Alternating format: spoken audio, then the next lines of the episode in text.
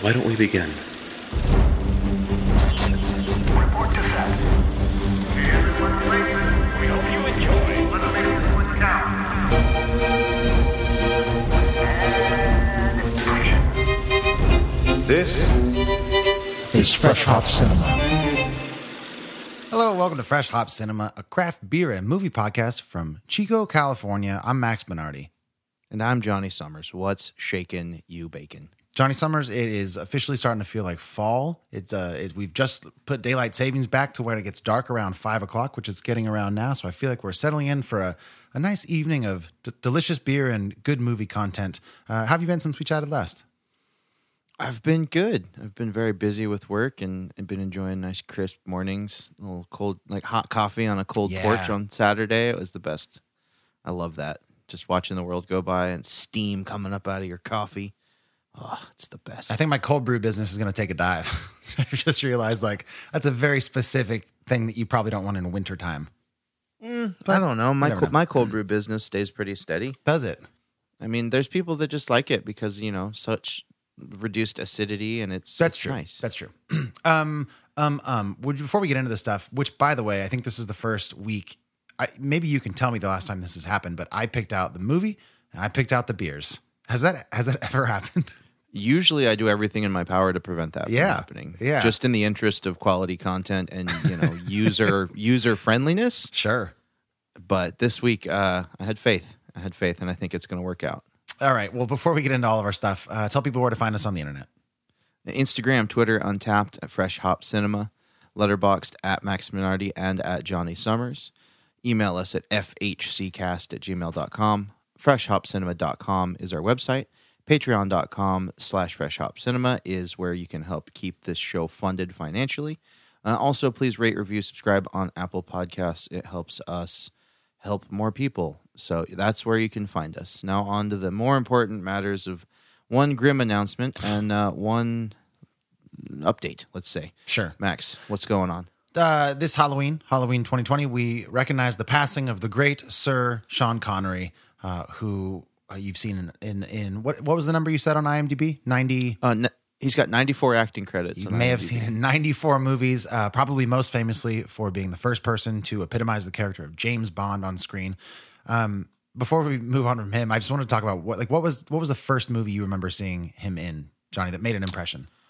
Um, probably, uh, honestly, ooh, that ma- um, first movie that he happened to be in that made an impression, but he wasn't even a main character. Was uh, Robin Hood, Prince of Thieves? Yeah, because he was really only in it at the end. But I, Yeah. I love that dumpster fire of a I movie. love that movie so much. Um, but also, we as a family used to really watch uh, Hunt for Red October fairly Yeah. often. So I really liked that movie quite a bit. So I'd probably say Hunt for Red October was the first one where I was like, oh, this guy's awesome. And then also, one of me and my dad's favorite movies to watch together growing up was uh, The Last Crusade. oh, sure. uh, Indiana Jones, but watching Harrison Ford and Sean Connery's chemistry in that movie was absolutely undeniable. They were just such a raw, like seemed like raw, naturally comedic duo. Like their their chemistry just came so naturally. It was a really believable father son dynamic in that movie. So I'd say those two overall for me were the most memorable. I mean, his back catalog is ridiculous, but those are the standouts for me and the ones that I will remember him most fondly for. What about you? I think I remember seeing my dad was really big into like um like fantasy fantasy type stuff when we grew up. Like Lord of the Rings was huge. Um, but anything with like Scottish folklore or so the first thing I remember seeing him in was was Highlander. Um, because there's something so distinguished, like when you're a kid and you hear his voice, it's one of those voices that everybody knows and like people probably imitate all the time as a joke, but it's so specific. Um, and I remember seeing him in that, and then my dad also loved The Rock, which um, again, like we were talking about this before we started recording. Like I don't really remember The Rock, but I remember watching it probably 20 times as a kid. Um, and I remember it being um, about some terrorists on Alcatraz that wanted to send some like bioweapon and, and destroy San Francisco or something. But I just remember Sean Connery being so intense in that movie. And like Yeah. almost almost kind of hammy, but still like pretty intense. Um, but yeah, like, and obviously, uh, you know, James Bond too, and, and uh, the Indiana Jones series. He's just uh, a really, really talented dude. He was. Yeah, absolutely. The most talented. And like you said, the first James Bond. How ridiculously cool is that? Yeah. Well, Sean Connery shall be missed and we shall perhaps drink this first beer in his honor. What do you think? I'm into it. Let's do it. Okay, so recently, uh, about a week ago, I took a trip down to Oakdale, California, to a brewery I had never been to and that we had never had beers from called Dying Breed Brewing. And both of our beers on this week's show are from them. The first one is called Take a Bock Road. It's a Hellesbock or a Maibock, clocks in at 7.4%. And on Untappd, it had this to say This rich malty beer is a great traditional spring beer. This beer has the darker caramel color and is an easy drinking classic. Um, I am looking forward to this. Um, we haven't done a whole lot of bocks on this show in the past. I think we've probably covered, um, maybe in passing, Sierra Nevada's Pale Bock, and I believe that we did one from Secret Trail when they put one out. But other than those, I can't think of um, any that we've done. So I'm I'm excited to kind of break into the, the flavors that this thing has to offer. Have you have you poured yours yet? Yeah, I have, and I've drank a bunch, and I like it. I like it quite a bit. Uh, so in a in a Hellesbock, uh, it's similar to a Maibock. Sure. Um, you're going to be looking for you know a lot of malt. They're very malt driven. This style, it's a very traditional German style. Um, it's going to be like almost like toasted, like a toasted malt type flavor. So I want it to taste like almost a little burnt, but like a nice toasted thing happening. Um, not going to be very hoppy, and usually bocks uh, Helles bocks are have a little bit of like spice and a lot of richness to For them. sure. Yeah. So those are all things that you should be looking for in this style. I'm personally a big fan of Helles Bocks and Maibocks. They're really great for this time of year. Usually they're like a nice deep auburn, rich, robust, like rich mahogany color and uh, really kind of a great beer for a like a early fall kind of crisp night. Have you tasted it?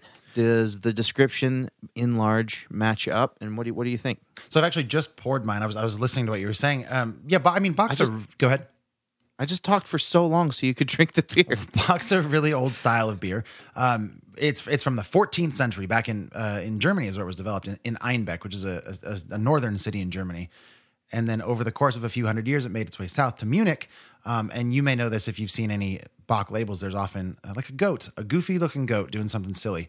That's because the uh, subtle language differences down in Munich. Uh, the Bavarians they heard uh, Einbach instead of Einbeck, which is the city again, uh, which is the German word for billy goat.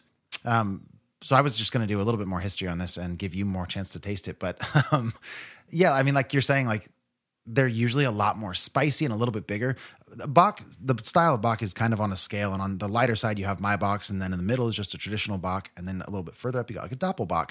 Um, so this definitely falls, um, yeah, on, on the lighter side of the style. But um, you were mentioning this is a pretty good beer for the season. Um, I guess I was, I was reading about it, and these beers often uh, line up with the with if you're if you know anything about the Christian faith, uh, Lent. They're usually released around Lent, because back in the day, uh, Bavarian monks would brew these um, when they'd be fasting. So they're, that's why they're a little bit stronger. And um, I was reading an article on uh, AmericanCraftBeer.com, and they said uh, Bock beers have traditionally been brewed for special occasions, aka quote this time let's get really fucked up. Um, But it it transitioned from sort of that the big sort of caramely uh, style of, of the Bock and the Maibock came about because um, like Pilsners and, and lighter lagers were becoming very popular in the mid 1800s. And so we ended up with what we have today. The other thing I was going to say is I was I was looking up really popular ones, and I think the most popular one in America is probably Rogue's Dead Guy Ale, uh, which is frustrating Okay. because uh, it's specifically not an ale. Uh, it's Right. it's a lager. Uh, so that name is frustrating to me. But we don't really. I don't think I've had that beer in years, anyways. So this is going to be, I hope, my new standard for it. So I am going to taste it now. I just wanted to read through some of my notes because I was unfamiliar with the style mostly, and I wanted to uh, educate maybe somebody else that was also unfamiliar. Yeah, I love this style of beer, and there's uh, a Doppelbock that is probably one of my favorite, probably top ten of like the classic styles. It's called uh, Celebrator. It's from Ayinger Brewing. Oh, sure, yeah, If you're familiar with it, they have it on tap at the Handlebar. Yep. Shout out. yep. Um, pairs really amazingly with their their chocolate mousse, but I love that beer. It's just big and dark and filling and like robust and just it's like a chewy beer almost, man. It's so sure. good. It was like a pastry stout before pastry stouts were a thing. Yeah, yeah, it's, got that sweetness, like that super almost cloying dessert kind of sweetness. Um, which now that I have tasted this one, is definitely there. Like you still get some of that sweetness that you'd get from a Doppelbock, but the body of this is way lighter, and there is more of that spice coming through, which I super dig. It, it does feel Yeah. like a like an almost uh, like a, a holiday spiced beer without sort of the heavy handedness of like nutmeg and vanilla and all that you know kind of Cinnamon and cardamom. I also am stoked that I got to bust out my uh, my goblet, my gold rimmed goblet that I never get to use for like IPAs and um, other lagers, and I put it in, in every time we do like a German style, a traditional German style. I'll bust out this cup, and it's the the the what's what's the, what I'm trying to say. Um, the treatment it gives, sort of just the head retention on this beer, and like I don't know, man. I feel like it looks really good in this glass, and it's affecting the way that it tastes because I like it even more than I did before it sort of settled. I think you might just like that glass.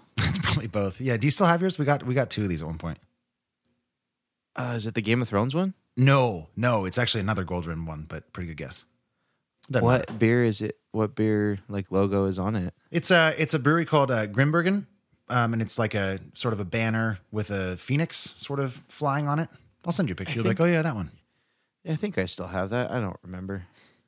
Um, I like. Or I might have given that to you. I don't know. Yeah, maybe. Uh, but getting back around, no, I, I really like this beer a lot. The spiciness, uh, which I thought was going to be a little bit off putting potentially, I think makes a really nice balance with some of the toastier notes of this. Yeah, I really like this beer. It's got that that nice sweet malty backbone, but it's not so sweet that it's like undrinkable. Like this is a super I love to use this word. It's highly quaffable. Yeah, it super is. It's so it's so th- it's not thick in mouthfeel, but like it's so thick in flavor. It's it's it's robust in flavor. There's lots of layers to it. I feel like I could drink this out of a horn at room temp, and I would enjoy it just as much. Yeah, like I poured the whole thing uh, into a English style pint glass. Yeah, and I drank half of it already. Like it's hard to just like have a sip. That's a really great testament to a beer where it's like, I like, oh, I'm stuck. I'm gonna keep drinking this. Um, no, man, it's got a really nice balance. It reminds me of everything that I like about American style brown ales. sure. Very similar flavor profile to like a really nice brown ale, uh, which is one of my favorite styles to just grab like a six pack of. Like Moose Drool from Big Sky is like my go to Yep. around the house beer. It is absolute fire. And if you've never had it, you should go buy some. It's so good. Do you know? Um, do you know what's gonna kind of give you a little bit of a mind bender here? Is that, or at least it did to me. I was looking at the ABV and like by itself already seven point four. I would never have guessed. And then I was trying to think of beers kind of in that realm, and I think of Torpedo, which is I think seven point two. And this beer is stronger than Torpedo somehow as a malty, spicy, sort of heavy-ish beer. Uh, well, I guess it's it's a light beer as as bocks go, but not the lightest style certainly.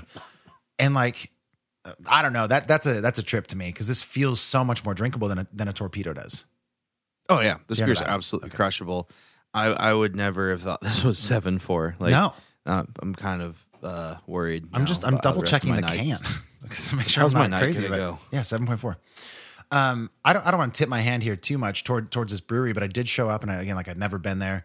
Um, you know when like a situation is seeming too good and you're like something's gonna be wrong. Yeah, the beer was the sort of the, I was there for for a show that I'll talk about later, but the beer was sort of the last thing that I was gonna experience. Like I'd met the people, they were super friendly, saw the stage, there was a, a dedicated sound person there, which is always nice. And I was like, okay, like the beer's gonna suck. Like it's gonna have to suck. Otherwise, this place shouldn't exist on earth in in the realm of reality. Um, and I, I said this to the owner, like I tried a few of their beers and I was just so relieved that because you never know, especially as a musician, you show up and like you kind of have to like lie if the beer's bad. You're like, you know, it's it's, it's really smooth. Uh, Yeah. it just felt really good to be honest and be like, no, this is I like this one and I like that one. I like, and that one's not really my favorite style, but it's well made, so great. Um, To the point where like I didn't actually try this Maibock when I was there, but I trusted them to be like, yeah, take this one. I think you'll you'll dig it. nice. Did And you tell them it's for the podcast? I did. Yeah. Nice. Yeah. Hell yeah. Thanks, guys. Thanks for giving us beer for the yeah, show. if you guys are listening, yeah, thank you so much. And uh, we're gonna get some more. I was looking up um, their distro, and I don't think they definitely don't obviously distribute up to Chico. Um, but I'm gonna find out because I would like to get more of this in in in this area for sure. I know people, uh, listeners of the show, would definitely dig this style and this beer. Most excellent. Yeah. Yeah, I for sure. Like I I really enjoy the beer. This is something I would I would purchase. Uh, I like the ABV. I like the drinkability. It's smooth. It's it's really pleasing. It's got a a little bit of a weird bitter finish, but other than that, I, I, I like this beer front to back. It's quite nice. Yeah, you want to you want to do any negatives besides besides that little bitterness? Anything jumping out to you that you you don't love? Not really, man. I mean, it does. The toastedness is probably a little bit heavy. It really tickles the edge of burnt for me, but not. It doesn't grab a hold of it. It, like I said, really just tickles it. So it's it's right there. A- any more, and I'd be like, "Mm, this beer tastes Yeah. like it got left in the oven a little too long. Yeah. But uh, no, I like this, man. I like the style, and I like it for this time of year, especially too. It's it's hearty. It's it's warming. It's a very uh, festive feeling beer. This is something I could see me cracking open on Thanksgiving. Oh, for sure. For me, there's there's a, a very subtle sort of metallic astringency I'm getting kind of on the back end. Um, it's it's pretty pretty unnoticeable, but it, it is there slightly. Um, because we're at the point we've been uh, pumping this beer up enough where I'm, I'm having to look inside myself to be like, okay, I'm having the why not a ten conversation in my brain. Um, So yeah, nitpicking a little bit here, but there is some of just like a little bit of metallic sort of bitterness. Um, and the bitterness that you're talking about, I think I don't mind as much. I think that's probably a, a hop characteristic that maybe just doesn't sit right with you, but I don't I don't mind. Um, so you know, it's it's not quite a perfect beer, but it's it's very enjoyable. Again, time of year definitely comes into play. I, if this were sort of the middle of June, I don't know that I would uh, necessarily want to finish this. Um, but yeah, like early November, pfft, so let's do it. This is great. Yeah, absolutely. I dig it. I'm gonna rate it. Okay, do it out of ten. Uh, out of ten for me, this beer is an eight point two. Nice, eight point two. Yeah, it, kind of my gold standard for scoring is if it's over an eight, I would travel for it. Yeah. and I feel like the amount you are over that number indicates how far, in fact, I will travel for this. Okay, what's each decimal point? Is it miles? Like like every decimal point? it's no, I'd say it's like I think it's probably half hour increments. Oh, okay. So like I'd go an hour out of my way for this. All right. Well, the good news is I I can go out of our way for you because I'm gonna probably head down that way again for well, my family's kind of near Oakdale, so I'll be down there again around the holidays a little bit, and I'll you won't even have to travel, my friend. I'll get it for you. Nice. Yeah, you should definitely maintain a good relationship with these guys. This seems like a really cool place. Yeah, I mean we're off to a good start, I suppose. I guess. I mean, did you fuck up your set or were you no, good? set went Like- well. The beers are good, and we're reviewing Okay. them favorably, so I feel good about this. All right, good. Don't, don't mess up our street cred, bro. Okay. um, so for me, it's an eleven. Uh, no, that's that's too bandery. Um, Best no, brewery like, ever. Um, so my thing is like I always appreciate e- even if I don't love a style of beer, I think I can still give it points for being well made, you know? Um, but even if it's the best made version of a particular style that isn't my favorite style, I can't give it a 10 because it says sort of a personal rating. All of that said, I think it's a flat eight for me. Like it's very nice that this lined up with this time of year, but like, I don't think I want this year round necessarily. Um, so it's not like my my crown jewel of beers necessarily, but it's so well made. There's that little bit of um, astringency at the end for me, but overall, like super super good beer. Um, I don't know what it cost. They're a reasonably priced brewery, um, so I think value wise, especially for a seven point four percent, my buck like can't go wrong. So I'm I'm super happy to give it an eight. I think it's well deserved. Plus, support local beer. Totally. Yeah. Yeah. Okay. Once again, that's Take a Bock Road from Dying Breed Brewing out of Oakdale, California. It's an 8.2 for Johnny and an 8 for me. Johnny, Hell yeah. since we are recording this on American Election Day, Democracy Day in America, We're going to talk about Borat too. do you want to hit that right now? Yeah. Okay, this sure. is where we would normally do uh, our flick picks. Since we don't have one, you are right. Max Max dedicated himself to the mission, nay, the calling of following up and watching my flick pick on my recommendation. Yeah. So now my street cred is on the line here. We're of course talking about Borat 2. Of course. my my flick pick last week. I really movie thought, film. Yeah, subsequent movie film. I really thought you should watch it. I think with the right lens that it's something you could really enjoy.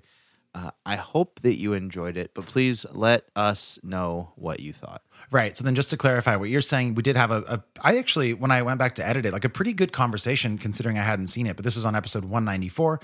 I would say if you care about that movie or if you want to know the context, make sure you listen or have listened to that episode at this point. So, um, if you haven't, the brief thing is I didn't like Borat one. I wasn't going to watch the second one, and then Johnny was like, "No, you should you should watch it." Basically, what he just said.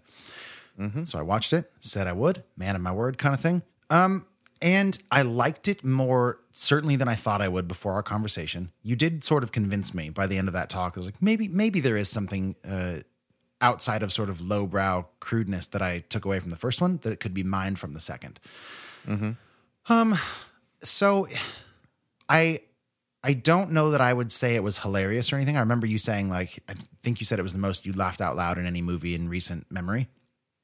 Um, and I didn't have that effect necessarily.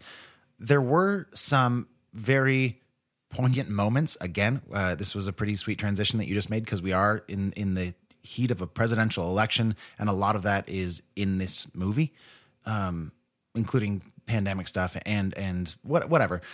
It was there were some chuckle worthy parts. Um, ultimately, I kind of felt like it didn't stick the landing in terms of a message it was trying to get across. Um, I just, I just, I don't know. Maybe I'm just worn out. I might just be worn out with like the idiocy in America, and and just showing me more of that kind of just got a little bit old. so, and like that's obviously super personal, and not everybody will feel that way. But I just feel tired of Yeah. of idiots. I guess I feel tired of stupidity. I guess, and I'm maybe I'm stupid, but there's I think people that I don't whose stupidity does not align with my own, and I have a lower and lower tolerance for for that sort of thing these days. I think you're hitting on kind of a chord that a lot of people this year are going to be able to identify with. Sure. Is just the the the underlying weariness that is living in this this year in this country. Yeah, Uh, absolutely. So I could I could see that. Like you're just it, th- that movie was a lot of like you already have a bad taste in your mouth. Yeah, Like yeah, here's some yeah. more of that thing that left the bad taste. Um, but I'm glad you watched it, and I'm glad you didn't think it was terrible. Well, you know, we Um, we talked about this last week too. Like one of the, or I think the director, whose name is escaping me at the moment, but he was a writer director for a few of the episodes of Nathan for You. Which, uh, if you haven't seen that, I love that show. It's very good. It's all about like putting people on camera, it's kind of under the guise of a, a different goal, but they they think they're doing one thing, and we're actually just kind of laughing at them.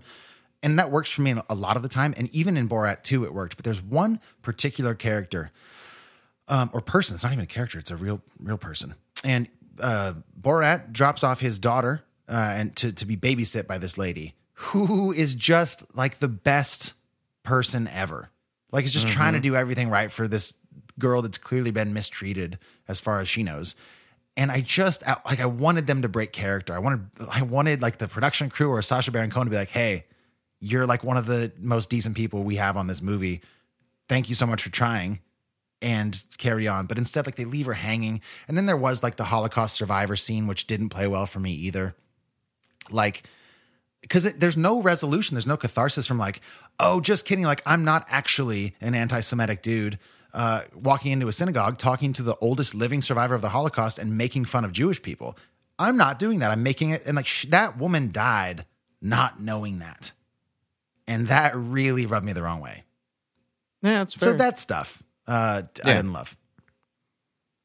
But also, you know, walking into a a, a, a, a political convention in a KKK robe, and not very many people kind of took a second look. I mean, that sucks, but it's different. I, that's I'm like, you know, we should we should notice that probably. Mm-hmm. So I, yeah, I won't watch it again. Obviously, I'm, I suppose I'm glad I watched it. It's uh, nice to sort of be in the conversation, at least with you and whoever else has watched it. Which is to say, if you have seen that movie, uh, reach out. If you agree with my take or maybe Johnny's take, we'd like to hear it. Um, Johnny, do you want to take us to a trailer?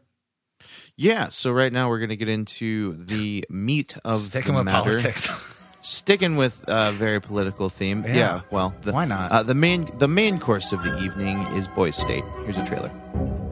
I will skip the part where I brag for three minutes about how great and cool I am. Seeing as we are all qualified young men of skill and character. People like that stuff. People like that stuff a lot. Some people say they're a sports junkie. I say I'm a politics junkie. The harder the conflict, the more glorious the triumph. I'm playing this like a game. I would like very much to win. I love it, boys. I love it. Where you from? I come from a very modest family. I'm on the course to be the first one to graduate from high school. I'm a progressive person, and I'm in a room full of mostly conservative people. Our masculinity shall not be infringed. I've never seen so many white people ever. I feel like everybody has a secret underlying need for bipartisanship. A message of unity, as good as it sounds, is not winning anyone any elections. Primary polls are now open. Get yourselves ready for a turbulent election. Whatever happens, dude, best of luck. You win, I support you fully. My name is Steven Garza, and I'm running for governor. This gets applause because. As to the political views voiced in my speech, sometimes you gotta say what you gotta say in an attempt to win. I think he's a fantastic politician. But I don't think a fantastic politician is a compliment either. We're gonna do shock and awe. It's gonna be awesome. I want y'all to take out your phones and go on Instagram. Everyone, come on. Oh my God.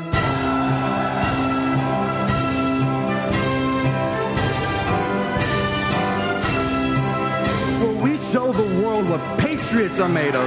That when things get tough, we pull ourselves by our bootstraps. One nation under God, lovers of the Constitution of the United States That's politics, I think. That's politics. All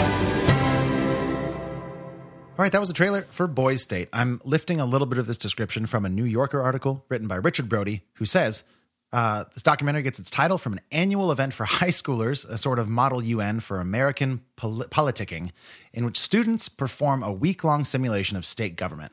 About 1,100 kids are divided into two parties, in this case, the Federalists and the Nationalists, cipher monikers, with no programs, no ideas, no platforms attached at all. It's up to these kids to choose a leader under whose guidance they'll craft and pass a platform on which their candidates for office, which are also chosen by them, will run and then campaign. And then at the end of this week, there's a general election amongst all of the kids to choose the winning candidate for the coveted governorship. This is a, is a documentary directed by Jesse Moss and Amanda McBaine. Um, I believe this is the first time they have teamed up, but Jesse Moss has done some other sort of political documentaries in the past. His last one, uh, I think, was in 2016 or maybe 19. Uh, I can't remember what it was called, so no sense in me even mentioning that really. But Boy State premiered at Sundance 2020.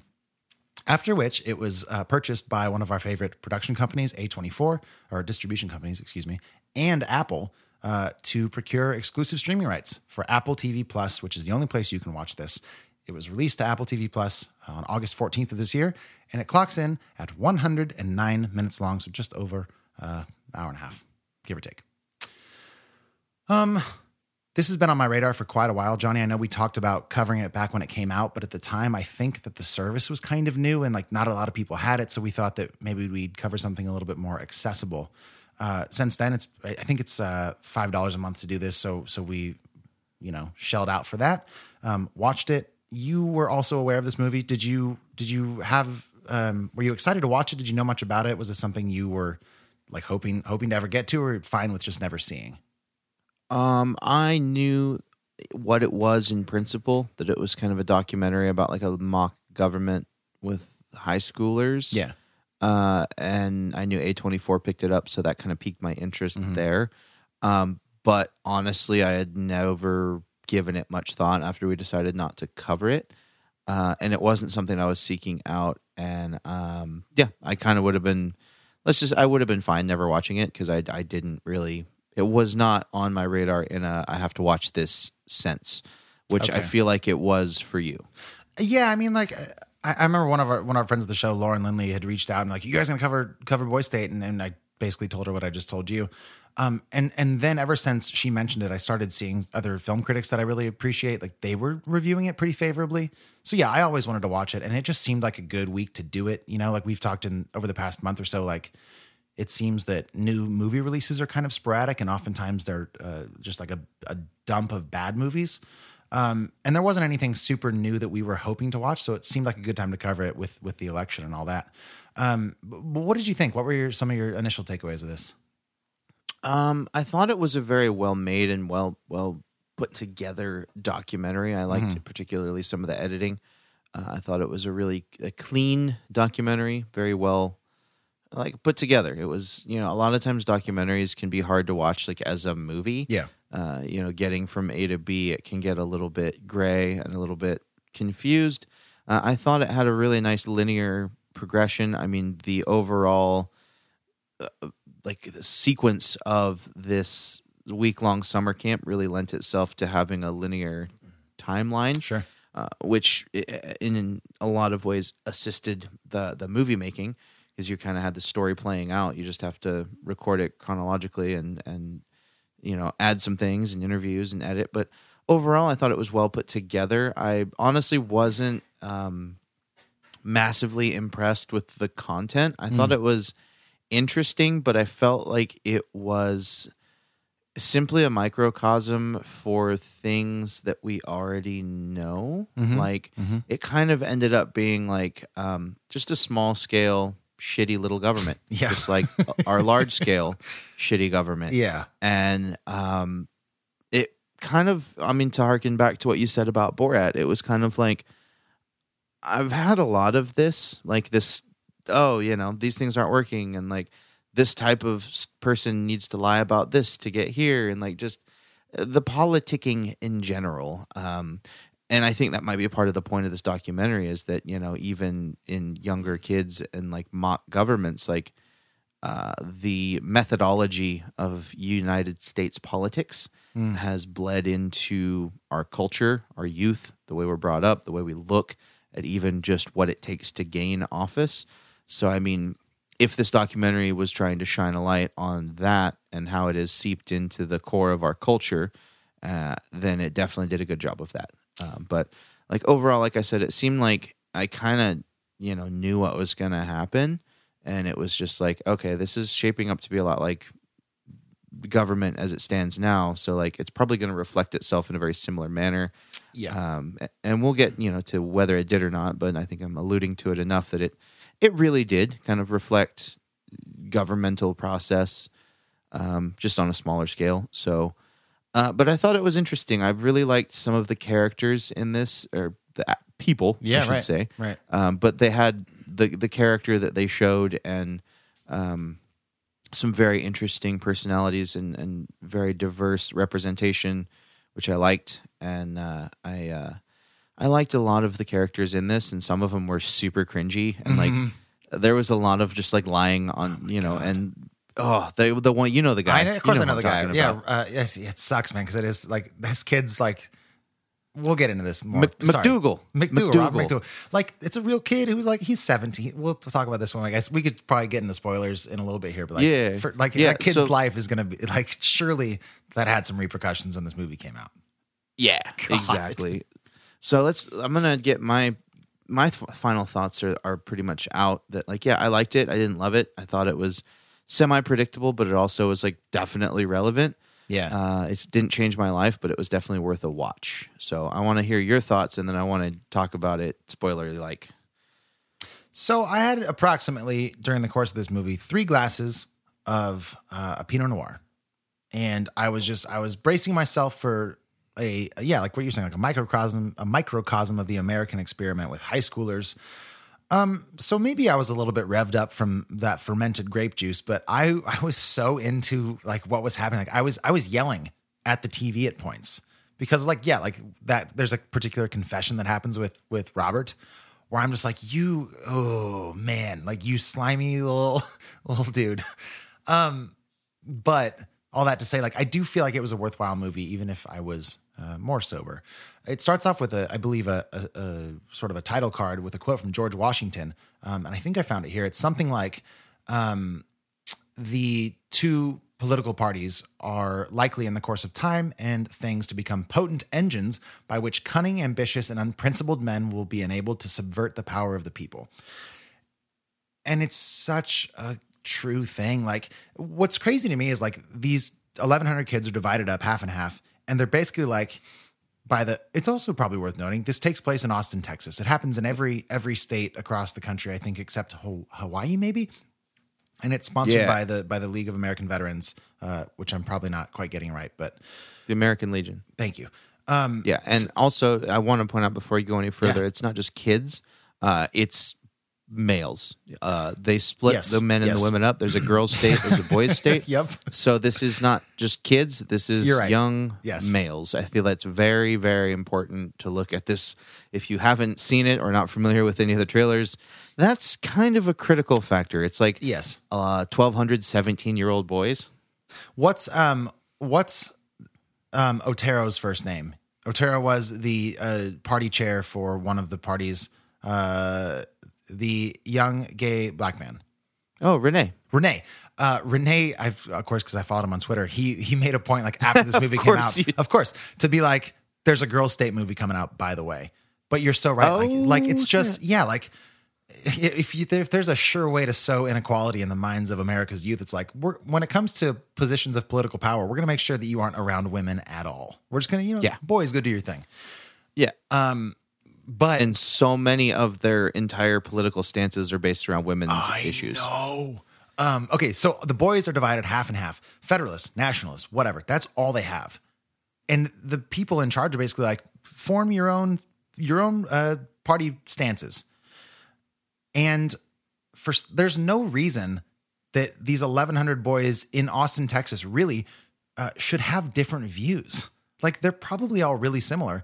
And once you hear the arguments hash out, like they basically are saying the same stuff, and it turns into sort of this like who can talk more shit about the other side.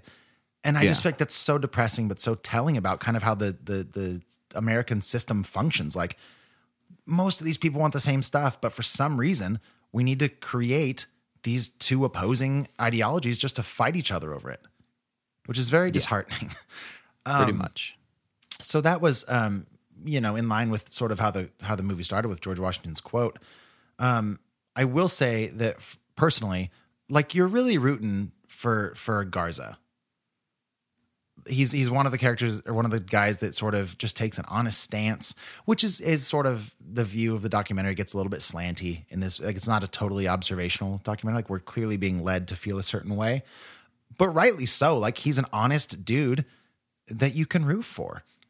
Um, so I, I liked it, man. I, I keep wanting to push a little bit further into spoiler stuff. So when, before we get there, I'll just say that yeah, like if you have this streaming service, for sure watch it. I think it's ultimately a little bit disheartening, um, but it's nice to think that um, there's some good eggs that are trying to like observe a flawed system and, and potentially make it better. I find that encouraging. Totally. So let's give it out of ten. Okay, you go first. I'm gonna land on a solid nine. Um, because I do feel like it was trying to sway me a bit, but I like where it was swaying me. So on principle, lose a point, but I think it's for a good cause. Um, I, honestly, I would I would say watch this movie and I'd give it a high rating for that breakfast sort of montage alone. Like this movie's a, a blend between like American Pie and Lord of the Flies. Like because like they these these sweet little 17 year old boys take themselves so seriously until which is another great scene when they don't. They're having like a like a mock sort of passing of bills.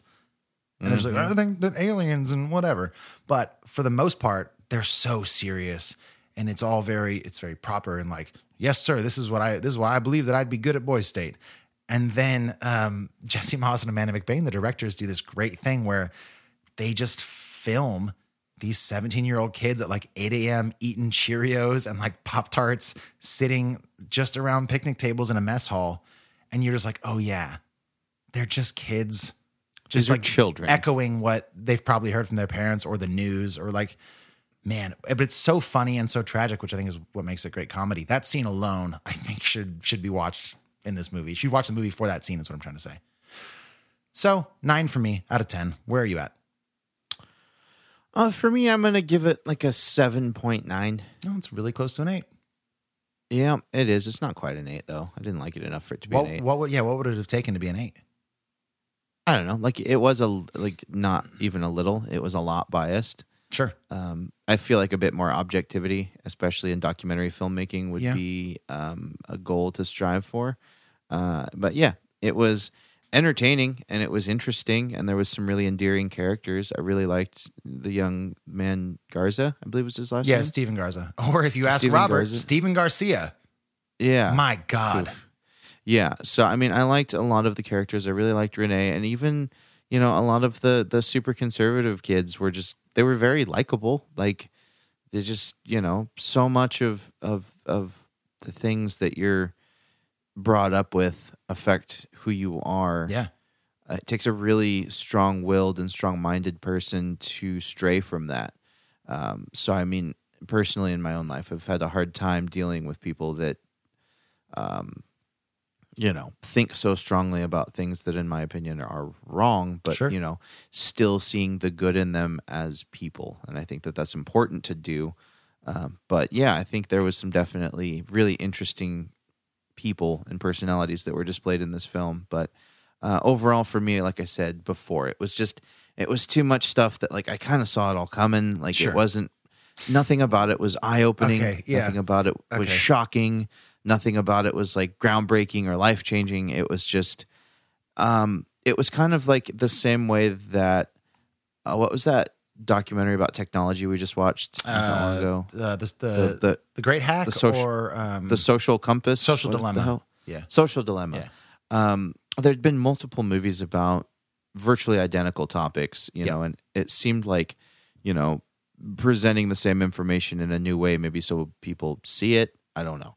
Um, but like I said, it didn't it didn't show me anything new, but it was an enjoyable and well made documentary. So a seven nine for me. Okay, spoilers ahead for Boys State. We're spoiling it now because it's too juicy of a of a nugget to leave hanging. So, spoilers, go watch it if you haven't come back. Here we go. It didn't it didn't show you anything new. I agree. But it made me think it was about to.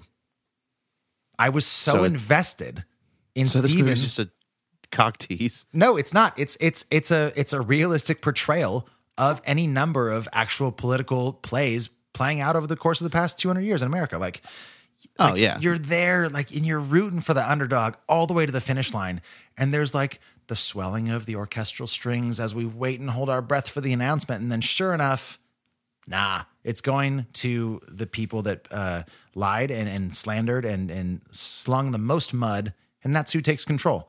And it's like that's just I just like finished my wine. I was like, oh damn it, uh, and and and then I went to bed. It's just like I was hoping, but it makes sense. Why why would I be dumb enough to hope for that in a, in a documentary? I don't really hope for that in real life. Even when I do, I correct myself. It's like that's I think the power of this movie. It's like you had me going, just like like normal politicians do. Like I fucking I believed in it for a second. Like you got me. Right. Oh man, yeah, yeah. Yeah. And there's the whole. Well, sorry, I wanted to say that because you because you teed me up for that. But yeah, let's talk Okay. spoilers from wherever you want to start. Yeah, well, I mean, it was really to me. It was no surprise that like the the level headed centrist isn't gonna win anything. I know. Like what? No, you, you have to the- believe. yeah, but that just isn't the way it works because I consider myself a fairly level headed centrist Mm. on most things, and um, those type of people don't get anywhere because you have to pick a team and fight against the other team and not just you know agree with both sides on certain things. That's just not the way the world works anymore. That's not the way America works. Uh, exactly. A lot That's of countries way- do that very well.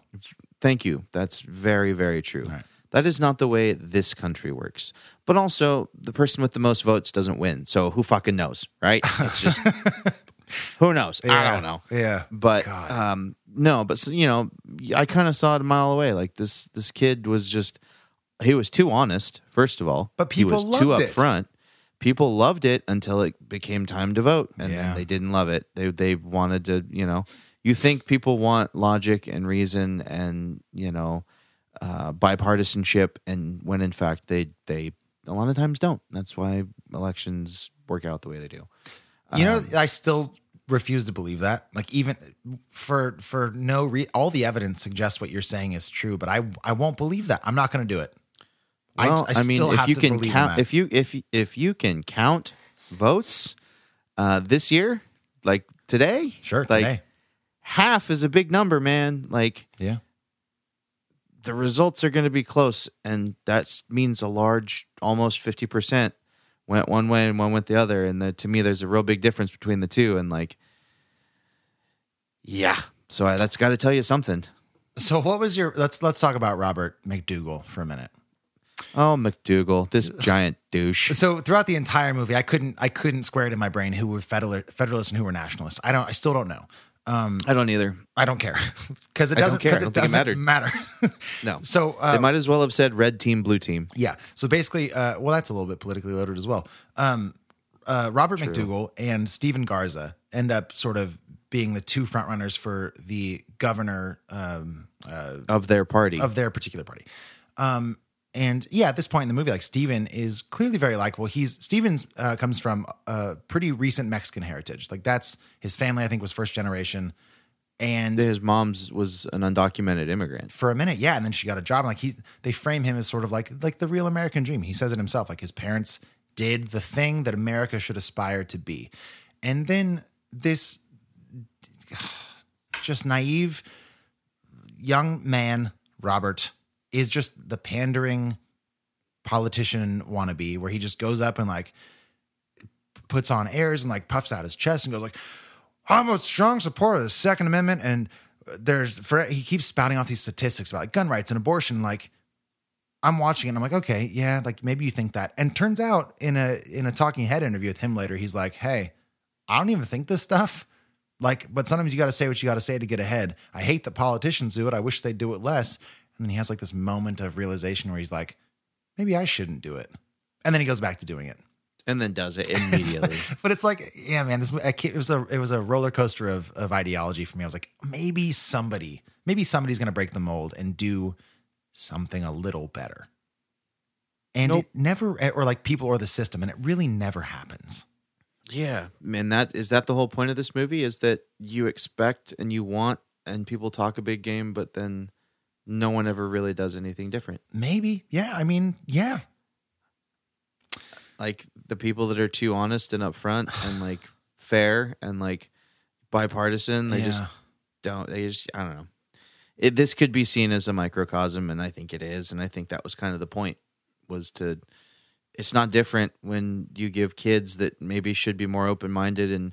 You know, at one point in the movie, they're saying like it's so good We when he should- says this. Yeah, yeah like we can we can do all these things if we can like settle on ideas about immigration and women's rights and stuff like this while there's no women in the room by the way Sure. uh, that uh, you know we could do things that all these career politicians could never do and it, it does it teases you with that hope of like oh maybe the youth is the future and, dude. like, yeah, he had me. Yeah. I think it was his his- Exactly. his his, appeal for governor speech where he was like, or, or maybe it was his his runoff against against uh, McDougal, but he was like, I know a lot of you don't agree with me, but like we can prove to all of our parents and all the people, yeah, that like what you're saying, like have been in politics for decades, They're like we don't have to basically play the game the way they're playing it. We can change. We can be the future. We can change the system if we just do it together. And I'm just sitting there like just wine glass to my lips over and over, like, yes, we can, Steven. Let's do this. Mm-hmm. Give me those guys, Steven and uh, and Renee on the ballot. I'd give me those. Those guys are lovely. right So, um, I feel pretty good. I did start crying at the end, like like a lot, because he's Like a he lot, was a so- lot? yeah, well, like like not just a single uh poetic sort of cinematic tear. Like I cried a little bit, you know, like I was cry- like I was crying, I guess, because like he his mom called Stevens does after he loses call his mom calls him and like he's weeping at this point because like all of these people that believed in him like came up and just told him how much they rooted for him. And like he tells his mom that he's not sad but she he hopes that she's proud of him. And like oh man it got me. It got me big time. Yeah, there was the one scene it, it like moments before that Yeah. when the the young man walks up and tells him like, oh jeez you know, I just wanted you to know that like you're the most honest person I've ever met, and like it was an honor to meet you, and like that kid's crying. I know And I'm like, uh, I can't stand Dude. seeing like. I know Uh, I was like, oh, it got me.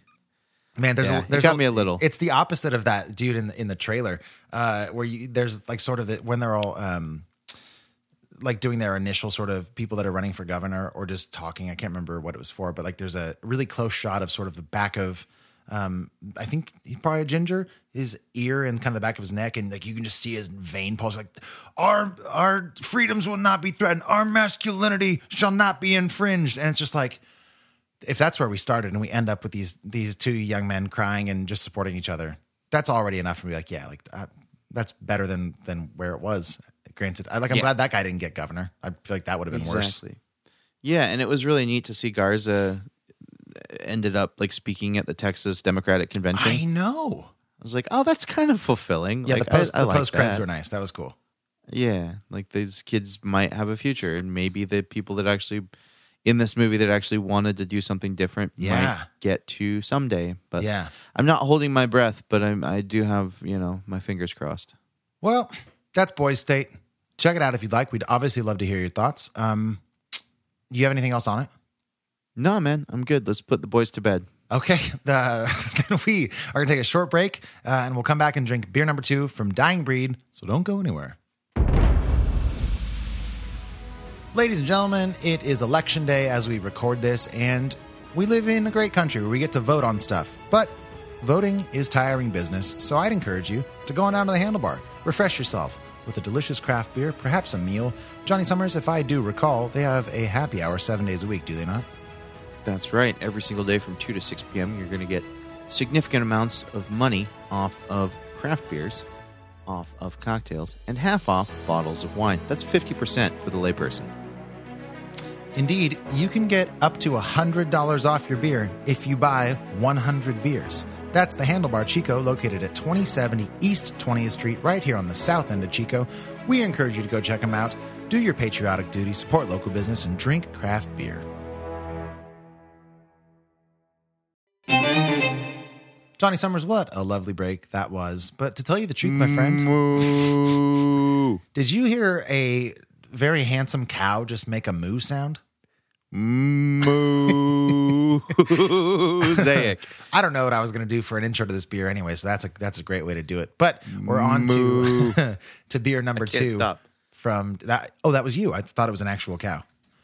Uh, it was me, and I also am an actual cow. Perfect. Beer number two from Dying Breed out of Oakdale. This is, uh, you may have guessed, based on his mooing, a beer called Mosaic. It's a pale ale, clocks in at 6.3%.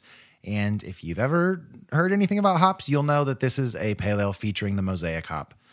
Uh, Johnny, describe the can. I feel like I could use your descriptive lingo uh, much more than I could use mine to describe something this luscious.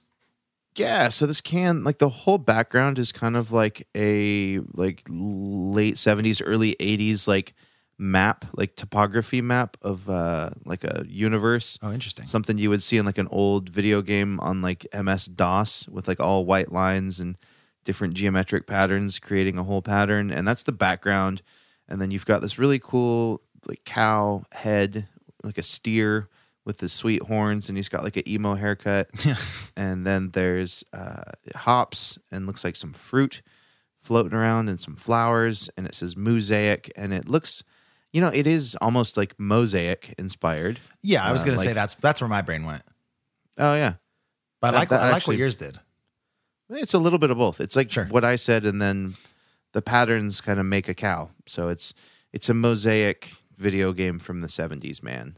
That's what's up. You know, on, on that note, I know that we weren't going to maybe talk about this, but I, I wanted to because it's so specific to what you're saying. On the back of this can, uh, they say that about the brewery, Dying Breed is located in Oakdale, like we've said, um, a small town originally settled by a dude named Francis uh, Cottle, Cottle, Cattle, Cottle, uh, and his herd of cattle. Let me, I'm going to say that as a sentence because it sounds nice.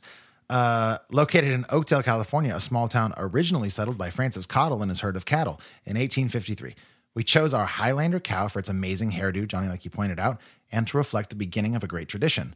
Oakdale is a longtime cattle ranching community known as the cowboy capital of the world that is today part of a dying breed. So nice, nice full circle there. Well, hot damn. Continue. All right. Uh, so you, please. what? I was gonna say, would you continue? Uh, just because I'd love to hear what they have to say on the can about about the beer. You just said the word continue as a standalone sentence slash question. I was like the worst uh, Mortal Kombat narrator ever. Continue. I didn't know if you were asking me to continue or if you were asking permission to keep speaking. I don't know what I was May I doing either, con- to be honest. con- Did you just have a stroke? Are yeah, you okay? Yeah, yeah. All right. So from the can, Mosaic Pale Ale. It is 6.3% ABV. Uh, Mosaic is a strong tropical pale ale with distinct bitterness. Enjoy guava, mango, and citrus notes, com- complementing the complex, broad aromas of Mosaic hops. Mosaic. Mosaic. Look, I'm a long time. I'm a long time uh, fan of Mosaic hops. First, first time, long, time? first time. Um, but if you are a first time listener, maybe you didn't know that about me. I'm a big sucker for Mosaic hop. They came onto the scene around 2012, if I recall. Um, typically very tropical, uh, sometimes some berry flavors. Some people call it sort of like a super citra hop. Um, there's a whole lot of information out there if you'd like to know. Johnny, the only thing I want to know is uh, the alpha acids. How many? How? What's the percentage of that generally in a, in a in a mosaic hop? Well, my research has uh, enlightened me to the fact that it's right in the between 10 and 14 percent range Yeah. of alpha acidity on the mosaic. Love it. Looking for that bite. What, now. Now, now, what do alpha acids do? Alpha acids are the acids that take over, and they are the hoppy part of the beer. Because I totally know too. Yeah, you do. Hundred percent. That was a very well informed sentence I just said. That's obviously bulletproof in its facts and logic. Yeah, that's fine. Yeah, yeah. They're they're they're the most strong at the gym. The the alpha acids, in fact, only use free weights, and they never put them back. Uh, and they they really just scoff at the beta acids Yeah. and say, mm, "You beta acid, you drive your Prius." Yeah, Yeah, yeah, sure. That's that's what alpha acids are all about. Alpha acids are tasty little douchebags. Yeah, they wear tap out shirts and make beer bitter. Okay, so I feel like that's a pretty good stage to have set for this beer. Have you poured it slash tasted it yet? I have poured it and I have tasted it. Walk me through it. and, and I need to taste it more. So, um, have you I done am- those things? I am pouring it at this moment. It looks it looks basically as I expected. It's a fairly light pale ale. It's not um it's not it actually almost looks lagery. Um granted I'm pouring it back into that same goblet so it's maybe keeping a little bit more head than it normally would, but um it's a pretty straightforward looking beer. Like a decent amount of carbonation on top but nothing really kind of hanging out at the bottom. Um relatively yellow. Uh, definitely doesn't stray towards like a, a heavy malty kind of amber or orange, anything like that. Um, but that's as far as I've gotten. Have you had a chance to taste it again? This is really good. Mm, two for two. I'm very excited that this day has gone so well for my choices. This is fantastic. Oh, I just smelled it. Good lord. Yeah, it's super ridiculously robust with the hop presence, and I love single hop beers. That's the mosaic I'm looking for. Man, I Yeah. we got it. Yeah, keep going. Sorry. We have thoughts. Yeah, I love I love single hop beers, especially Mosaic. Um, the Mosaic from Kern River is one of my favorite IPAs on the market. Um, it's fantastic. Yep. Um, and this is an absolutely tremendous pale ale. Uh, it's just hoppy and bitter, but also like surprisingly drinkable. Like Dying Breed is making really They're killing it. drinkable beer, really drinkable, like absolutely drinkable because it finishes with that bitter, kind of dry, but also it leaves my mouth watering just enough to make me want to keep drinking it.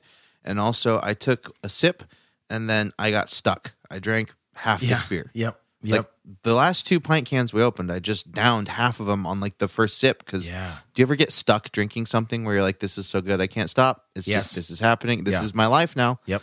Um, and two for two as far as beers that make me want to just keep drinking them. So many beers, it's easy to just take a sip and put it down. Um, yeah. that for me is a huge thing where it's like, oh no, I want to crush this. I want to keep drinking it.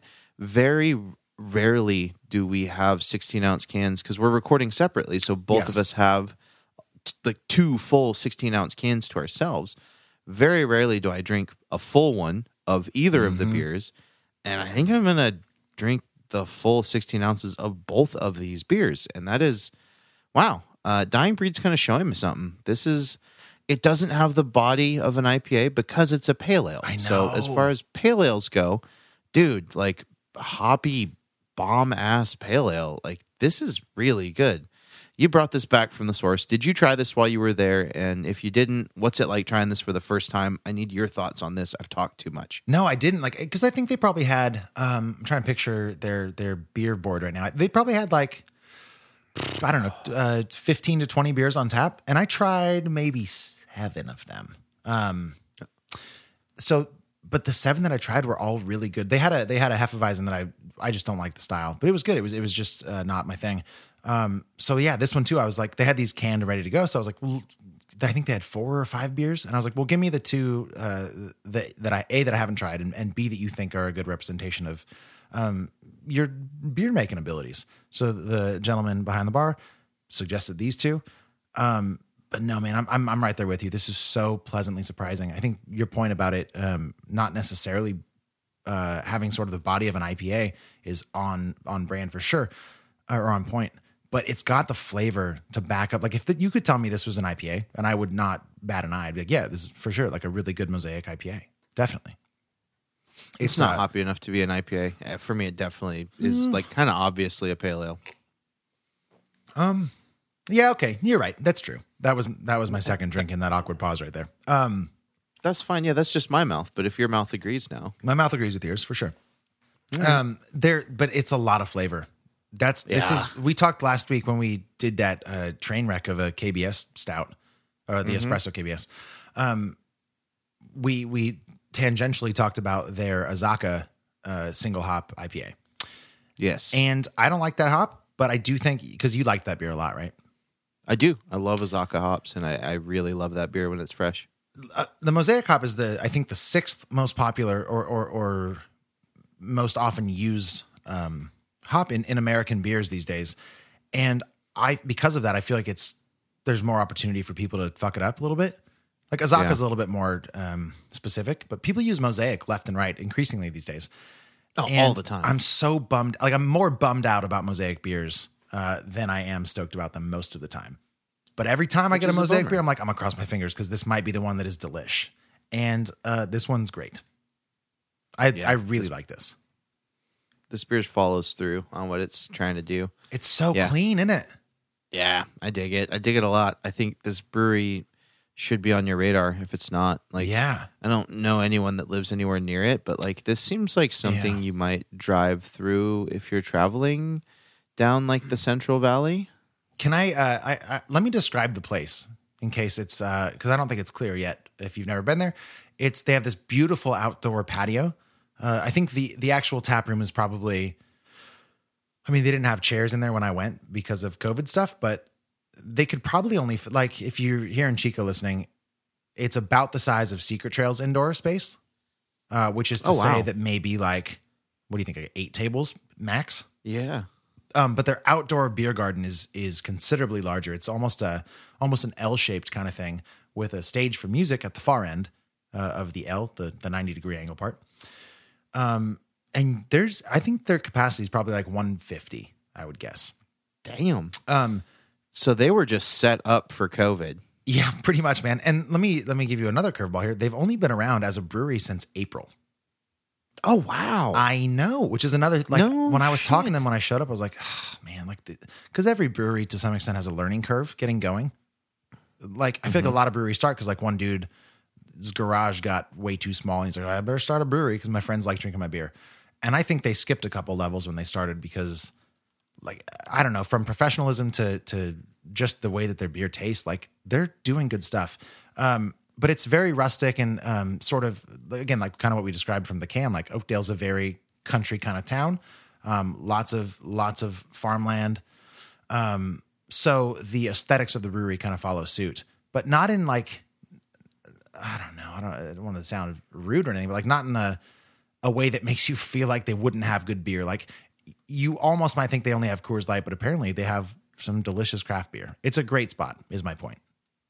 Excellent. Well, I'm really liking what they're doing. We should go. I'm a looking. I'm a liking. Yeah, we should. Uh, you and I should take a, a podcast trip. Ooh, they've got an Oktoberfest right now. They crushed their Oktoberfest. Yeah, I saw photos of that on their Instagram. Go check them out. I'm yeah. I'm just looking out there at their um their website. Yeah, and uh, their cans are reasonably priced. Yeah, what are they? What are they priced at? Well, we have to rate this beer before I tell you how much it All right, costs. but like that that uh, take a Bo- take a Bock Road. Yeah, uh, sure. five five fifty a can. Perfect for a seven point three ounce or ABV beer. Three or four? Yeah. Was it three? Huh? Was it three or no? It's four. Seven point four. I don't know, man. Okay. All right. Uh, anything you don't like about Mosaic? Huh? That's tough. Um. Nope. Um. I just had another drink. There is You know, nothing I don't like about this. No, it's it's it's real good. It's Yeah. really clean. It's It's, really really, clean. good. Um, you know, it's a pale ale, so like maybe it doesn't have all the hops I want, but if you look at it stylistically, it's not supposed to. You mean it doesn't have the hop flavor that you want? Yeah. What do you- like? man, I, it's I so would love this. If, I would love this if it was jacked up to like I, IPA level. Dude, it's hoppiness. it's jacked off the scale right now. it's pretty hoppy. Yeah. but it's not so hoppy. It's really well balanced. It does not hoppy in the way that it's um like overpowered by that. No, I feel like you're, you're describing like I feel like what you're saying is like you want it to be hoppier to the point where you almost will get fatigued by drinking it, which doesn't make You're sense right, to me. yeah. Like I don't, no, nobody wants that. Like this is so drinkable. yeah, Like it's, I've, I'm getting nothing I don't like at all. yeah, it's really good, man. Uh, I'm a big fan. I don't know if it's a ten because I just don't know if I like it. You're gonna, I'm gonna need more. You got to give me a reason why it's not a ten. I'm gonna hold you to this one. Um, I don't know. As a pale ale, it's it's really good. Um, is it the best pale ale I've ever had? Probably not. Um, it's really good and it's really drinkable. Um, I don't know. I just don't know if it feels like a ten to me. I don't know if, if I can justify it any more than that. I think it's. Uh, I don't know. I just don't know. I think I'd be hard pressed to give a pale ale a ten. That's a I bullshit reason though. Like the best pale ale I've ever had personally wasn't a 10 for me because like a 10 is like, Uh, yeah. you know, I, I for me personally, that's just how I how I roll, man. I don't know. If it weren't for the Um, fact that I basically made that same argument earlier, I would probably challenge you. But yeah, like if it's, I guess if it's not your, if like, yeah, Uh, yeah, all right, you might be right for for for you. Obviously, I guess that I guess that checks out. But Yeah, I mean, it's still going to Uh, rate really high, but yeah. for me, I, I, I don't know. I just it doesn't feel like a 10. I can't just be giving out 10s all willy nilly. what did, didn't we both there, just though. give out ten? What did we just give tens to? Like really recently? Well, you should remember if it wasn't worth a 10. We this is a drinking podcast, my friend. That's not how that works. that's why I make notes and that's why I write it down. Hops and Crowns, Yeah, shit, that beer was great. the cipher. Uh, elevated cipher, yeah. Yeah. Um, okay, well then I'll I'll show my cards here for mosaic. For me, it is a ten. Um, Yeah. because like I don't know, man. I've found that uh, pale ales are often really disappointing for me because they tend to try to over hop stuff to like compensate for a lack of alcohol. And this one doesn't do that. It's so well balanced and so crisp and so drinkable and 6.3%. Like it's not like I'm uh getting away with highway robbery and I'm I'm secretly drinking a 4.2% beer. Like I'm drinking a, a big-ish beer that tastes hoppy and well-rounded and crisp and fresh and I'm I mean I assume this beer is like relatively new. It's on the bottom. Uh oh, you know what? This beer's you want to guess how old this is? Um, within two weeks. It's about 2 months old. Oh wow! Isn't that fucking crazy? wow. yeah. Well, it was from the brewery, so they they definitely That's true, yeah. stored it appropriately. That's Ooh, they have wild a co- to me though. a- I want to try their coffee vanilla porter. Yeah. I want to try the Wrecker, whatever this imperial. Oh, I tried the Wrecker. It's a triple IPA. It's like it's like uh what is it, like 11 something? No, not quite. uh, nine one. Oh, 9-1. It was good. It was it was it's one of those triples that you're like, "Oh, you guys should probably monitor how much of this you're pouring for your guests." It was so smooth, Yeah. man. I yeah, I remember one of the owners was like, "You got to try this one." Nice. I was like, "I got to play music, my man." But Ah, they they're me a small doing it right. Yeah. They're they're they're doing it right. Uh, I really like what they're doing. I'm not trying to sway your vote, but on the bottom of the can above the canning date it says music to my ears. So Get out with your puns. All right. Um, All right, what are you giving this- out of 10? Uh, out of ten for me, this is uh, a nine point two. Yeah, it's good ass This is absolutely a fantastic, Fantastic pale ale. Yeah. Yeah, it's, it's a fantastic beer. It's a world class beer. Yeah. The that beer that rating goes to like Treehouse Pale Ales uh, For sure. Like, like fuck fuck with me. A Yeah. nine two is is I I would chop off a finger for it. You know what I mean? Okay. Well, sure. Why not? A like lifetime all supply. I don't like all your fingers either. Exactly. So no, it's a really good beer. Really great rating. Uh, I'm honestly quite impressed with this brewery. It is fantastic. Yeah. Uh, at this point in the game, to be surprised and impressed with a brewery, I love it, and it makes me really happy. So, thank you, Dying Breed, for providing beers for this week's episode and providing employment for my friend, and Fair also enough. Making Respect. really worthwhile beer. Because if it wasn't good, I would have to be brutally honest, and Max might not. I know. next month. I'm so, glad that didn't happen. right? Me too. I'm, All I'm very pleased with this overall. So that's uh, that's a nine two for me. It's a ten from Max. Yes, sir. Mosaic from Dying Breed out of Oakdale. Uh, if you're in if you're in the Central Valley, swing by. We can both fully endorse it.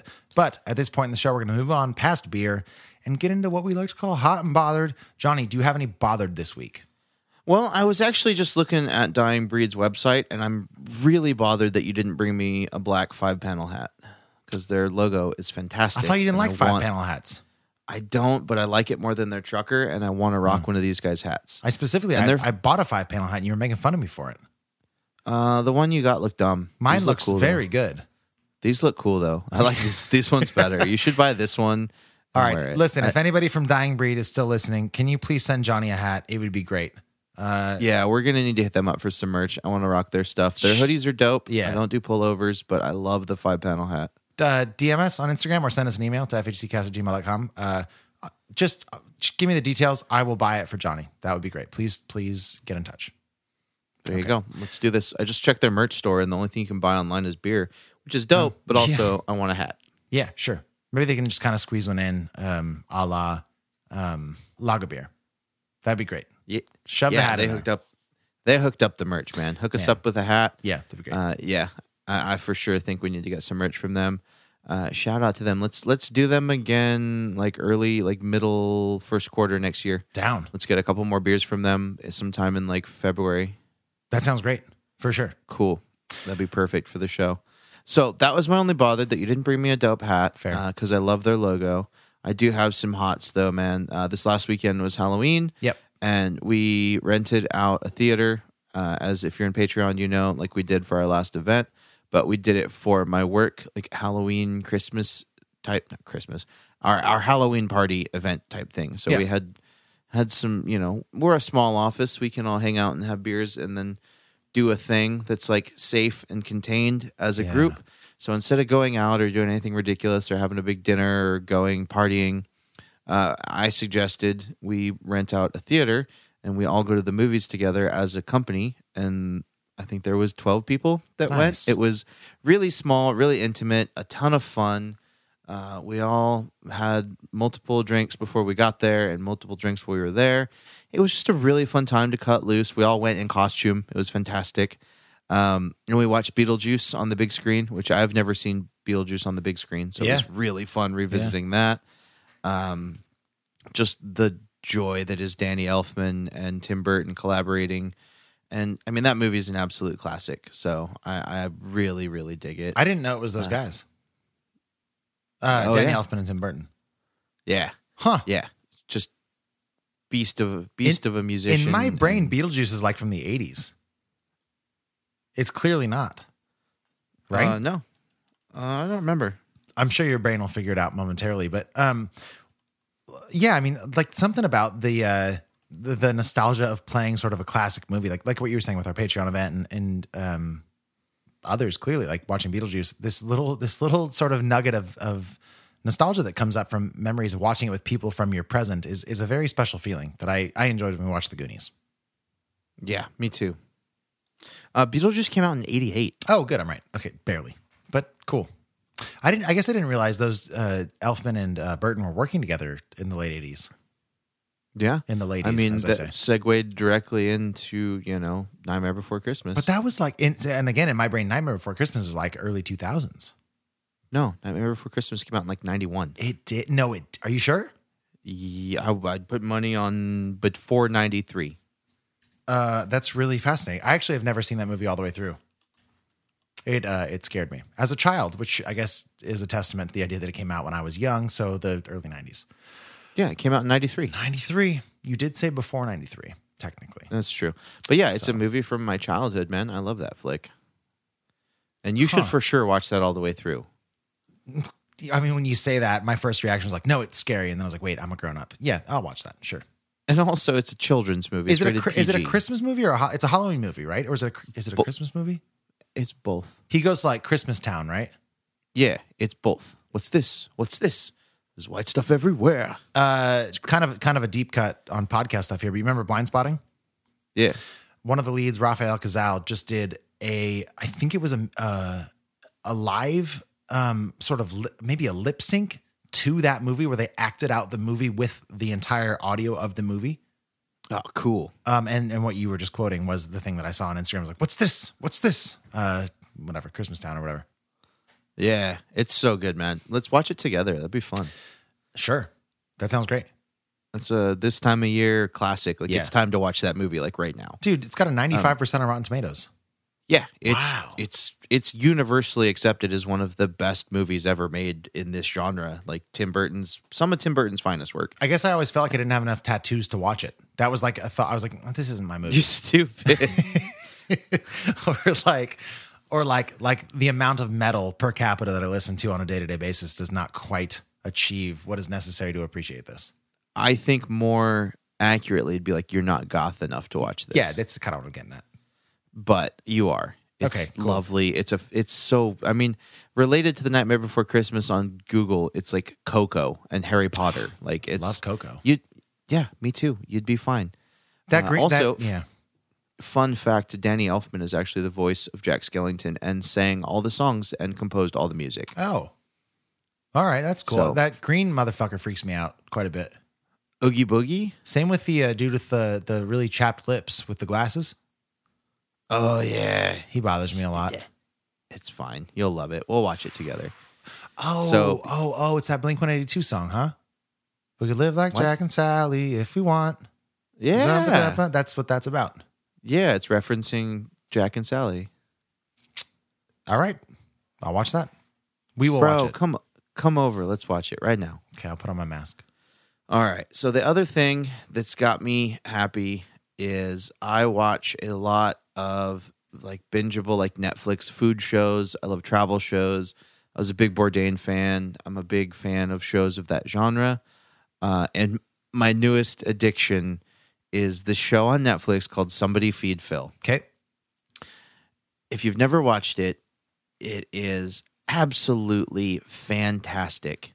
He is Phil is such an everyman that like he's just like he's a silly little Jewish guy from New York who like at the end of every episode he like FaceTimes his parents from their apartment and they just it's the best. I believe he was one of the writers on Everybody Loves Raymond.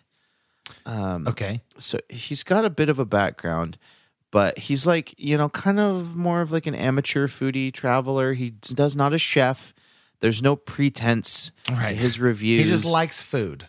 his reactions are so precious and so endearing Okay. and he's just one of the most genuine people i've ever seen and the way he interacts with people in his travels uh, is so amazing like and it's formatted in the way that he goes to all these weird places and meets these amazing everything from like Michelin star chefs to when he was in Hawaii, he met a guy that owns a uh, shave ice Sure. uh, shop in a strip mall, like very commonplace, like not grandiose human beings. Um, and we get introduced to all these amazing characters and just amazing humans. And then at the end of every episode, he has this big family style dinner at this amazing restaurant with all these fun people that you've met throughout the episode. And they all share a meal together and get to know each other. And you have like Michelin star chefs sitting down with a guy that owns a snow cone shop. Love it. And it's just, it's this amazing melting pot of personalities and perspectives and, uh, it just the way he travels and the way he eats through things and just it's it's one of my favorite travel and food shows that I've ever seen. It's not deeply intros- introspective like Bourdain got. It has its moments, but it's really more about living in the moment and like meeting amazing people and just like feeding off their energy and like vibing with them and just experiencing that moment. So I cannot recommend it enough, especially in these trying times. If you need to escape from watching the news or whatever, Yeah. like throw on somebody feed Phil and just vibe because it is such a vibe. You'll love it. I swear. If you don't love it, I'll buy you a beer. Deal. Okay. Well, then, uh, piggybacking on your Netflix, um, there, and this is a two parter, I guess. I sent you a link to a podcast the other day called Song Exploder. God, yes, it was Had so you good. heard that podcast before? Never. Okay, so it's a podcast that's been on uh, every major podcast platform for years. It's hosted by a guy named Hrishikesh Hirway, and what he does is sit down with uh, generally fairly famous, um, but some kind of up and coming musicians and bands, and takes one of their songs, breaks it down sort of part by part, and, and talks to them and interviews them about like kind of the inspiration and the production notes. And I sent you an episode, um, which is off of the new Run the Jewels album that came out in June, uh, and it's a song called Just. It features uh, Pharrell Williams and Zack de la Rocha from Rage Against the Machine. Um, it's a really, really great podcast. I've discovered tons of new music from it. Um, so that's part one. If you haven't heard the podcast, you should check it out. What I just and learned- also go ahead. listen to that episode. It's so good. I, yeah, I actually didn't listen to it um, before I sent it to you. I was just like, it's going to be good. So here you go. And You're like, he likes later. these guys. Listen to this. Yeah, and like I know it's a quality podcast, so here you go. It was great. I listened to it immediately after you sent it. Yeah, I thought so. I was like, hey, you texted me back like almost the exact amount of time that episode lasted. yeah. Um, what I didn't know is that on September 17th of this year, um, it was adapted to be a Netflix show. What? Yes. Now, No. the first um, quote unquote season um, is four four episodes. They're they're about thirty minutes each. Um, and I actually think let me double check this fact real quick. Uh, oh, I'm sorry. On September 17th, it was announced. It actually didn't make it to Netflix until October 2nd, so about a month ago. And the first four uh, artists are Alicia Keys, Lin Manuel Miranda, REM, and Ty Dolla Sign. If you've listened to this podcast for more than a couple months, you know that what uh, drew me in was Lin Manuel Miranda. He was talking about the song "Wait for It" from Hamilton, and it's all of the really interesting sort of insights you get from the podcast with like the budget of a high quality Netflix show. So they like travel around like maybe the studio where they track the vocals or like met the person that conducted the orchestra that did the string section. Dude, this looks so cool. It's so good. So I watched last night. I watched uh, obviously the Lin Manuel Lin Manuel Miranda and the REM with "Losing My Religion," which was their song that they covered, which is a song that I grew up on. My dad loved it. Like people love that song. Um, back from I think it was '91. Um, so the the volume two or season two will be out on on December fifteenth, and that'll have Nine Inch Nails uh, doing uh, originally Johnny Cash's song "Hurt." Um, it also Mm. have Dua Lipa and the Killers, and uh, someone who I don't know named Natalia Lafourcade um, singing a song that I also don't know. But the point is, if you're the kind of person that likes to sort of take a peek behind the green curtain and see sort of how the sausage is made with music, this is your shit. Like, Yes. get on it. Yeah. Uh, Hrishikesh Hirway is is so he's he's a really talented interviewer in that he like he just doesn't fill time. He asks questions, lets the people that we are watching and care about speak, and then moves on.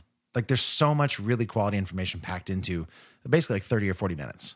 It's delightful. Yeah. And then it always starts off or it starts off with kind of like a, a sample of the song, and then by the end of it, you kind of get all the all the ins and outs, and then they play you the entire song, and you just really appreciate it after you've heard so much of of what went into it. Yeah, as a songwriter, that's got to be super Oh gratifying. man, I love it. Yeah, it's great to see It's the so great. process. Yeah, Uh, yeah. Um, I'm super into that. Like, I want to watch that right now on Do it, man. Netflix because, uh, yeah, it's between that or somebody feed Phil. But I loved the episode, and I love that you sent it to me because you you knew the format, and like, I love Run the Jewels so much. They're my favorite. Well, yeah, but you also like like because Killer Mike is not just a rapper. Like he put out that Netflix show that you talked about a couple years ago. Forgive me for Yeah. forgetting the name. Oh God, what Triggered was it? I it Trigger? Trigger something like that? I or I think no? it was triggered. or Trigger, warning, maybe something, Something like that. Yeah. Um. So yeah, like I, I just knew that you were a fan of of him and who who's his producer? Who's the partner that he Uh, works with? His name is L- El-P. El-P. That's right. Um. Yeah. Yeah, man. And so there's there's people that are pretty high profile, like like those guys, and there's also just like random people that you've never heard before. Um, but I've listened to that podcast enough that I trust that it'll be quality no matter what. So like I, that's how I've discovered a bunch of new music. Like, it's super cool. Totally. And a good, good way to get into that show, like like you sent me something you know that I like already. right. And then like here's the meat and potatoes of what went into that. And like hearing El-P talk about production and Yeah. sampling vocals and like trying to not use it too much. Just all those Yeah. little tiny things that like you know, I'm like always wondering like why is this song so like just magical? Like Yeah. obviously the lyrics are amazing and hard hitting and powerful and so rooted in and just these powerful messages and powerful voices saying them that you're like, but but why is it like make my ears happy? Right. And you also And- can't and I- tell me like after you finish that, you didn't put that album on. Oh yeah, hundred percent. That's how I felt about Tenet, man. I listened to the whole thing. Like it just you, the more you read, like the more you start to understand the inspiration of something, or like or or the sort of the ins and outs. Like you, you're just like, I, man, I, I gotta I gotta consume it again. Like I, I want to see it from this perspective. Love Yeah, that about about exactly. music and, And- movies and all sorts of art. Yeah, and I was I, I remember I messaged you like another one of my favorite songs from that new record, and I was like, you have to listen to this one too, and like I went back and listened to it because I'm Yeah. like, it's so good. Like, Yeah. oh, it's just so good. It's so powerful. Also, if you don't listen to Run the Jewels, you should because Yeah. they're awesome. Yeah, yeah, yeah. I listened to the whole album when you sent that. You, you're like, you got to listen to the album. I was like, all right, if you insist. And then I Yep. uh, then I maybe clean my garage or something. Yeah, I mean, talk about dudes that put their money where their mouth is. Fuck. They give Oh, yeah, away like- they Yeah, they give away all, every single record. They everyone. say, It's available for free. So you you listener of this show have no reason not to check it out. just go download it. Like Just Run the Jewels four dropped. Run the Jewels four's dropped, and like they were they emailed me a link. Like click this and Yeah. download it for free. Yeah, it's like, yours. Go for it. Like literally fighting back against the man and corporations and it. big record labels, and it's it's inspiring to see artists of that level take that stance. Yep. Like that's unheard of, and I absolutely respect the shit out of them for it. So. I love it, man. Thank you for recommending that podcast and now letting me know that that show exists. I'm You I'm all welcome. over that. Yeah, once again, that's Song Exploder. Check it out uh, on podcast or show form on Netflix if you'd like. Johnny Summers, you got anything else? Uh, watch somebody feed Phil. You'll Sure. love it. Sure. It'll make you happy. That's all I got. All right. Well, Um, go ahead. I was gonna ask you about this off air. Um, You still can. but it's not kind too late. I nope. I'm gonna ask you on air. I kind of want to watch that new movie with Bill Murray and Rashida Jones. That's Oh, on. the Sofia Coppola movie? Done. Yeah. Absolutely. Let's do it. Let's cover that next week because I absolutely adore Rashida Jones, Bill Murray, and Sofia Coppola. Um, you know, him and her and Bill Murray teaming up again for the first time since Lost in Translation. Yeah.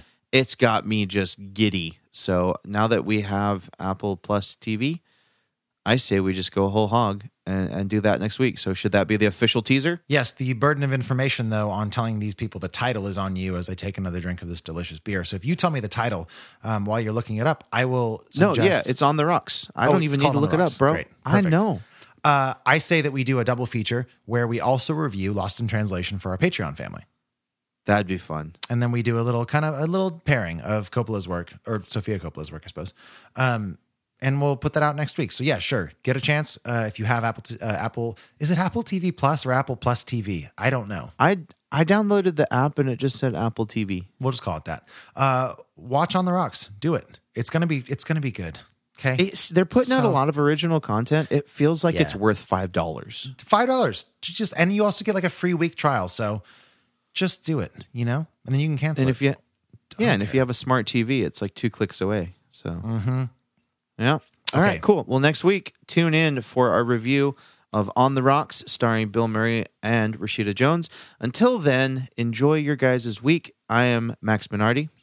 And I am Johnny Summers, and this podcast wouldn't be what it is without the support of my sister from another Mr. Bailey Minardi. We'll see you next week.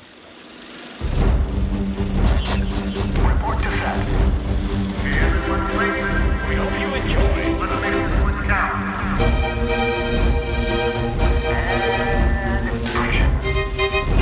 This is Fresh Hop Cinema.